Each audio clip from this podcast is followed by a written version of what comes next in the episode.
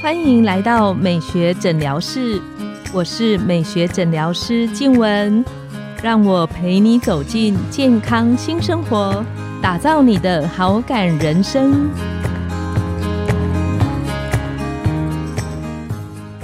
欢迎光临美学诊疗室，我是你的美学诊疗师静文，让我陪你练习好感人生，走进健康新生活。今天我们邀请到的来宾是振兴医院荧光学院的主任袁伟精神科医师。袁医师他专精在长者的身心医学，还有个人的心理治疗。我们请袁医师跟线上的听众打个招呼。金文医师好，各位听众朋友大家好。那上一集我们记得袁医师特别来跟我们分享，就是如果我失眠了，我要怎么办？我能不能不要透过药物的方式帮助我自己入睡？嗯那今天袁医师要来特别跟我们聊聊，如果我真的需要透过一些药物的帮助的时候，怎么样吃才能够比较安全？嗯，那我在读这些相关的数据的时候，我发现到，照统计数字来讲，台湾安眠药的用药人口。多达四百多万，我记得我们现在是两千。你看了应该是鉴宝数据，事实上应该有超过。我我相信，因为我们正常有人说我拿了邻居的谁的药，拿了老婆我先生的药，所以绝对超过那个。绝对超过。那他的那个每年我们吃超过九亿颗的，可怕，我们世界第一耶。对，所以。我想要请问袁医师，就是其实很多朋友在用安眠药的时候，他也是会有一些担心跟顾虑。嗯嗯，比方说，我真的长期吃安眠药，我会容易造成失智这些的问题吗？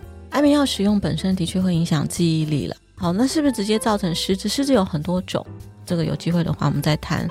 它影响记忆，然后失智也有很多成因，所以你说单纯安眠药就一定失智，其实不一定。好，但是它的确会增加这个危险性。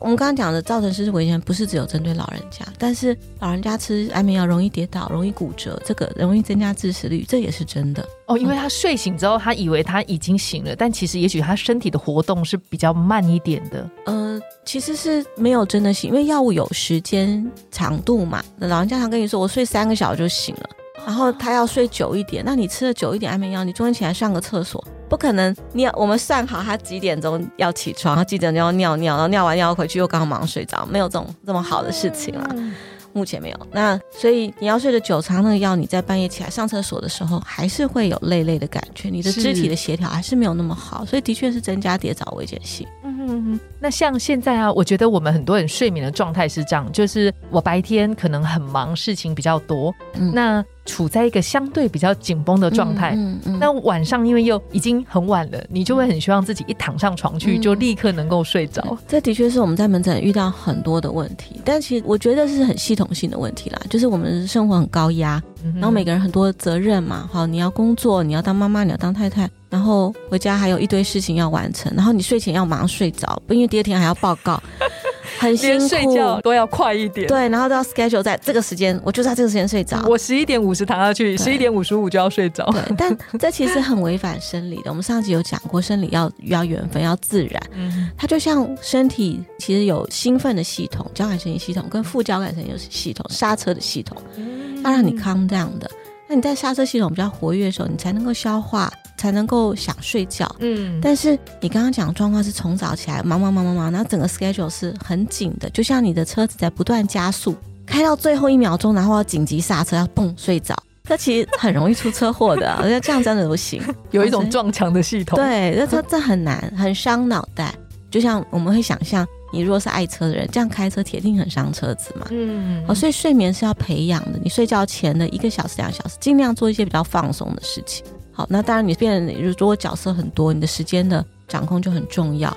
好，或者是有的些人是非常求完美，他为什么事情做那么久？是因为他事情不见得多，但他每件事要做到极致，那时间就拖很久，压力也很大。那如果有比较好的时间管理，哈，或者自己注意到，哎，自己有某些模式，这种求完美模式或是拖延的模式，能够做一些改善，其实那个时间会自然比较空出来。嗯睡觉前有一些。仪式感啊，比如睡觉前梳梳头啊，躺个按摩椅啊，洗个澡啊，让自己身体处于一个康荡的状况，慢慢刹车的一个过程。你要进车库，你就要慢慢刹车嘛，不要蹦钻冲进去。那进车库这个比喻很好，想象睡觉那个床就是你的车库，这样哦，慢慢开进去的那个概念。对，其实我们在听到安眠药这个东西啊，大部分人还很担心一件事情，就是我会不会吃一吃就再也停不下来，会变成很依赖。这个药物，那安眠药是心理上的依赖，还是它真的会造成我身体上的依赖，就戒不掉？两种都会有啊。安眠药跟酒其实是非常相似的东西，跟酒跟酒精。对，王医师喜欢喝酒，我不喜欢喝酒，我喝酒会过敏。我觉得那是一个上帝放在我生命里很大的一个保护的机制。那但是我认识身边的朋友。九成的人都从一杯酒变成一瓶酒。对对对，安眠药跟酒一样，它有习惯性啊。你刚刚说的那个，我们叫容忍度，就是容忍度会越来越高。好，那它有生理性的这种依赖，就是刚刚说我们会越喝越多，我需要越喝越多才能达到本来，而越吃越多才能达到本来有那个感觉，对，放松的那个放松或是想睡的感觉。镇定剂也是一样的，他们三个是同样的东西，对大脑来说是同样的东西。那另外一个就是心理上依赖也会有。好，比如说我平常不想要吃安眠药，但是我吃过一次之后，哇，神仙妙丹这样子，就是觉得实在太好用就松掉，然后我突然就睡着，第二天精神很好，我做事都没有问题，哇，那个心理上的勾就把你勾住了。我我觉得其实我也有这个问题，我喝咖啡就是这样子，对，最后就会觉得没有的时候好恐怖，这样子，没有的时候那个情绪很不稳定。所以心理生理依赖其实都是有的，所以吃安眠药是有一些方法。好，第一个，既然他会生理依赖，我们就不要让他养成习惯。你身体有这个浓度，好，就是我每天喂他，你的身体就就像你每天喝咖啡，你一旦没有咖啡，哎，会有些人会比较烦躁。好，嗯，小孩子一直慢一点，慢一点就被妈妈吼这样子。对，就是他。我们家小孩现在大了，都是我慢一点被他们吼。我们现在情势逆转，但是没有，就是你少了那个你平常生理有的东西，没错，状我们的脑袋状态是不太一样的。好，所以如果我每天吃的时候，其实身体就会需要那样的慢慢训练到。我们刚刚说它有容忍度嘛，身体就会觉得哦，就是这样子的平衡就好了。那如果你没有药物，你身体要自己想办法去平衡掉这个疲倦，跟我们刚刚说有兴奋跟疲倦的那个系统，身体要自己去平衡这个东西。是，但是你加了药，它就是在那个压抑的系统里面多了别的东西，所以它你自己的东西出不来。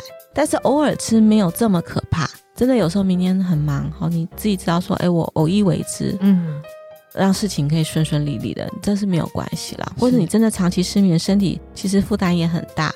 那你偶尔吃一段时间，让身体可以休息也没有关系。哦，那刚刚有说失眠有很多原因，我们一定要去问一下，不是随便去拿了谁的药来吃。觉得我今天睡不着，我就拿了谁的安眠药过来帮助入睡一下。对，那可能后面有很多别的因素。我们之前有讲过，焦虑症、忧郁症可能都会有失眠相关。哦，疼痛可能跟失眠有相关。我们还是要找到根本的原因，不然你安眠药是蛮容易习惯的。这样。那刚刚原因是你有提到偶尔。嗯，你 要定义你说多长叫偶尔嘛？就是怎么样的频率可能比较不会造成身体上的依赖？我觉得心理的依赖是很难的，但是身体上的依赖怎么样的频率会比较适合？我觉得一个礼拜不要吃超过三次，好，然后周末你怕睡不着，或真的可能有可能你不吃安眠睡不着，但其实没什么事，你就让自己累一点没有关系，早上还是照样时间起床，你还是做你的事情。好，那至少周末你脑袋有被放假，有药物的放假，嗯，然后或者是没事的时候就不要吃这样。那有的时候其实帮助睡觉的药哈，光是指药物也不止安眠药了哈。刚刚有说镇定剂跟安眠药很像，那所谓镇定剂就是它可以白天吃，有时候他很紧张要 present 的时候，很紧张上台前，对对对，吃一点点这样子。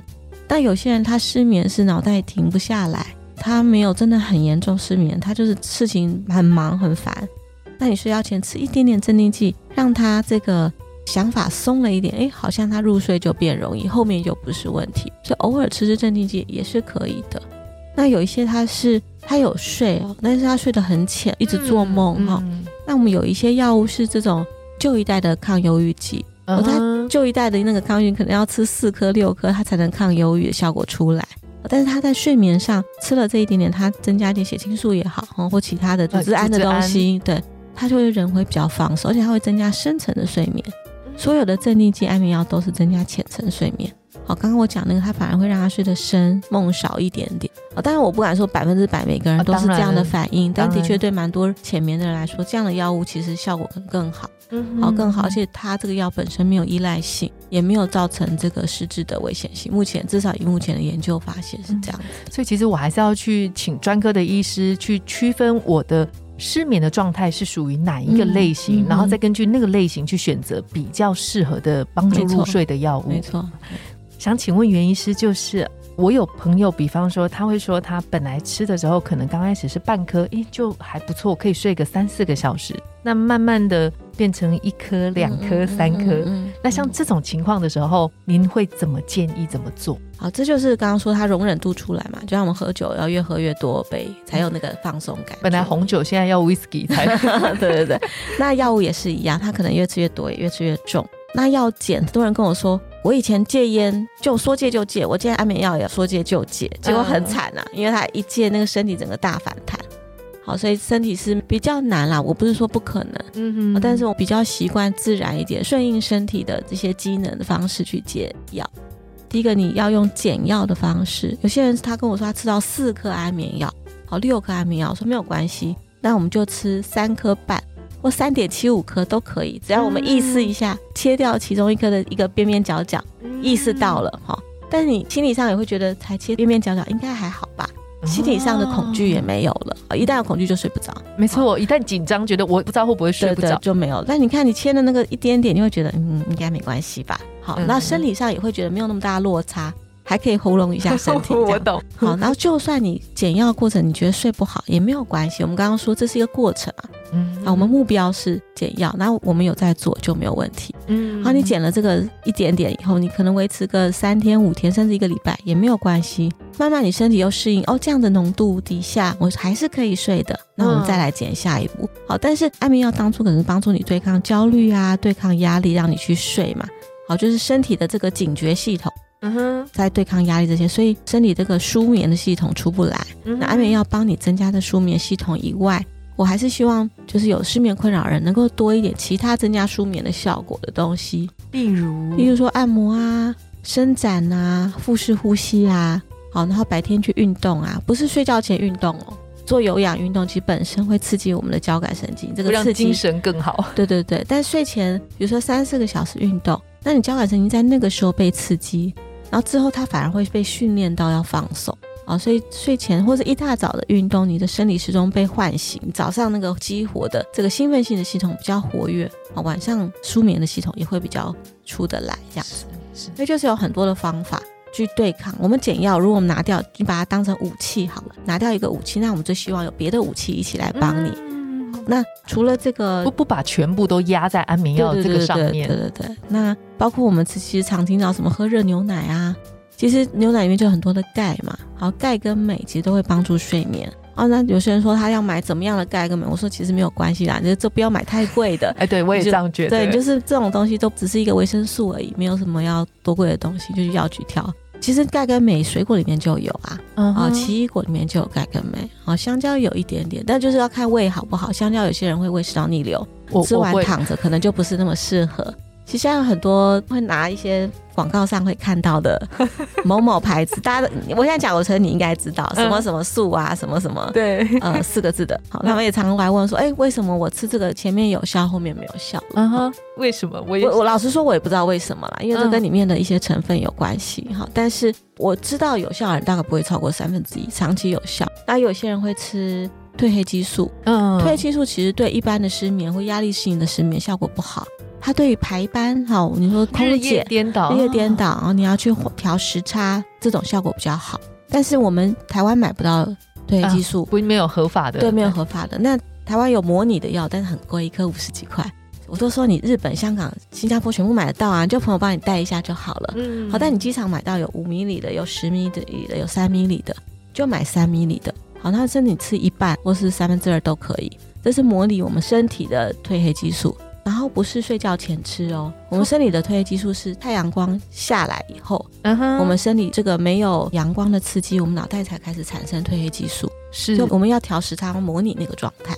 其实是大概睡前四个小时吃，要这么久前吃？对，而且是小剂量，就是刚刚说的一点五到二这样子。嗯哼，这个剂量它会身体慢慢浓度上来，然后你到睡前再做一些放松、一些腹式呼吸，就会比较好睡。嗯，是对，非常好的方法。对，就是但是调时差啦。如果是压力性，这个方法就效果不会很好。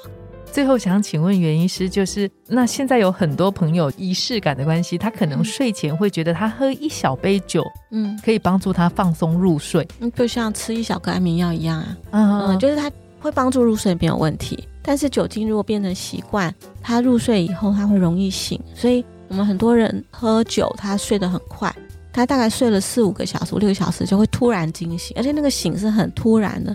其实就是你的生理，你的酒精的这个镇定效果退掉的时候，身体的开关就被打开了。嗯，那那个突然醒来其实是蛮不舒服的。那酒精跟安眠药一样，长期都会造成脑部的一些损害啦，但是是很微小的，所以我们不会马上有感觉。尤其是酒精，它的伤肝那就不用说，大家都知道哈。大量酒精，尤其是高浓度酒精，它对脑袋的伤害还会影响到情绪中枢。所以，如果习惯性喝酒的人，有时候冲动控制会比较差。嗯嗯嗯。那如果是喝酒的人，他来跟我调安眠药，我通常就安眠药的颗数就会变得比较多，而且我必须辅助一些别的药物，就是安眠药对他效果一定不好。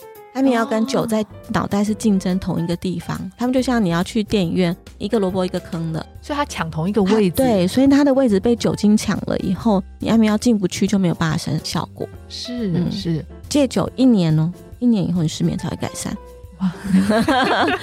酒的影响蛮大。你说喝开心，我觉得很好，没什么问题。但你要知道，它你后面有这个 consequences 啦，就是你要知道这样。是是，这一集关于安眠药的用药安全上，最后请袁医师跟线上听众的一个小提醒。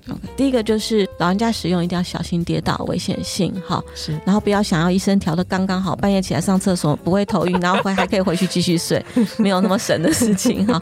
那第二个就是睡眠的习惯一定要养成。好，就是刚刚说很多，包括我们身不要想要整天开快车，然后突然刹车这样，要慢慢开进去车库，对，让身体放松。好，第三个安眠药不要每天吃，减药的时候也是渐进式的，嗯，大概这样子。那我们非常谢谢袁医师精彩内容的分享，谢谢金文，嗯，希望对我们线上的听众有很大的帮助。今天我们的节目就到了尾声，拥有好感人生就从今天开始。美学诊疗室，欢迎再度光临，我们下次见，拜拜，拜拜。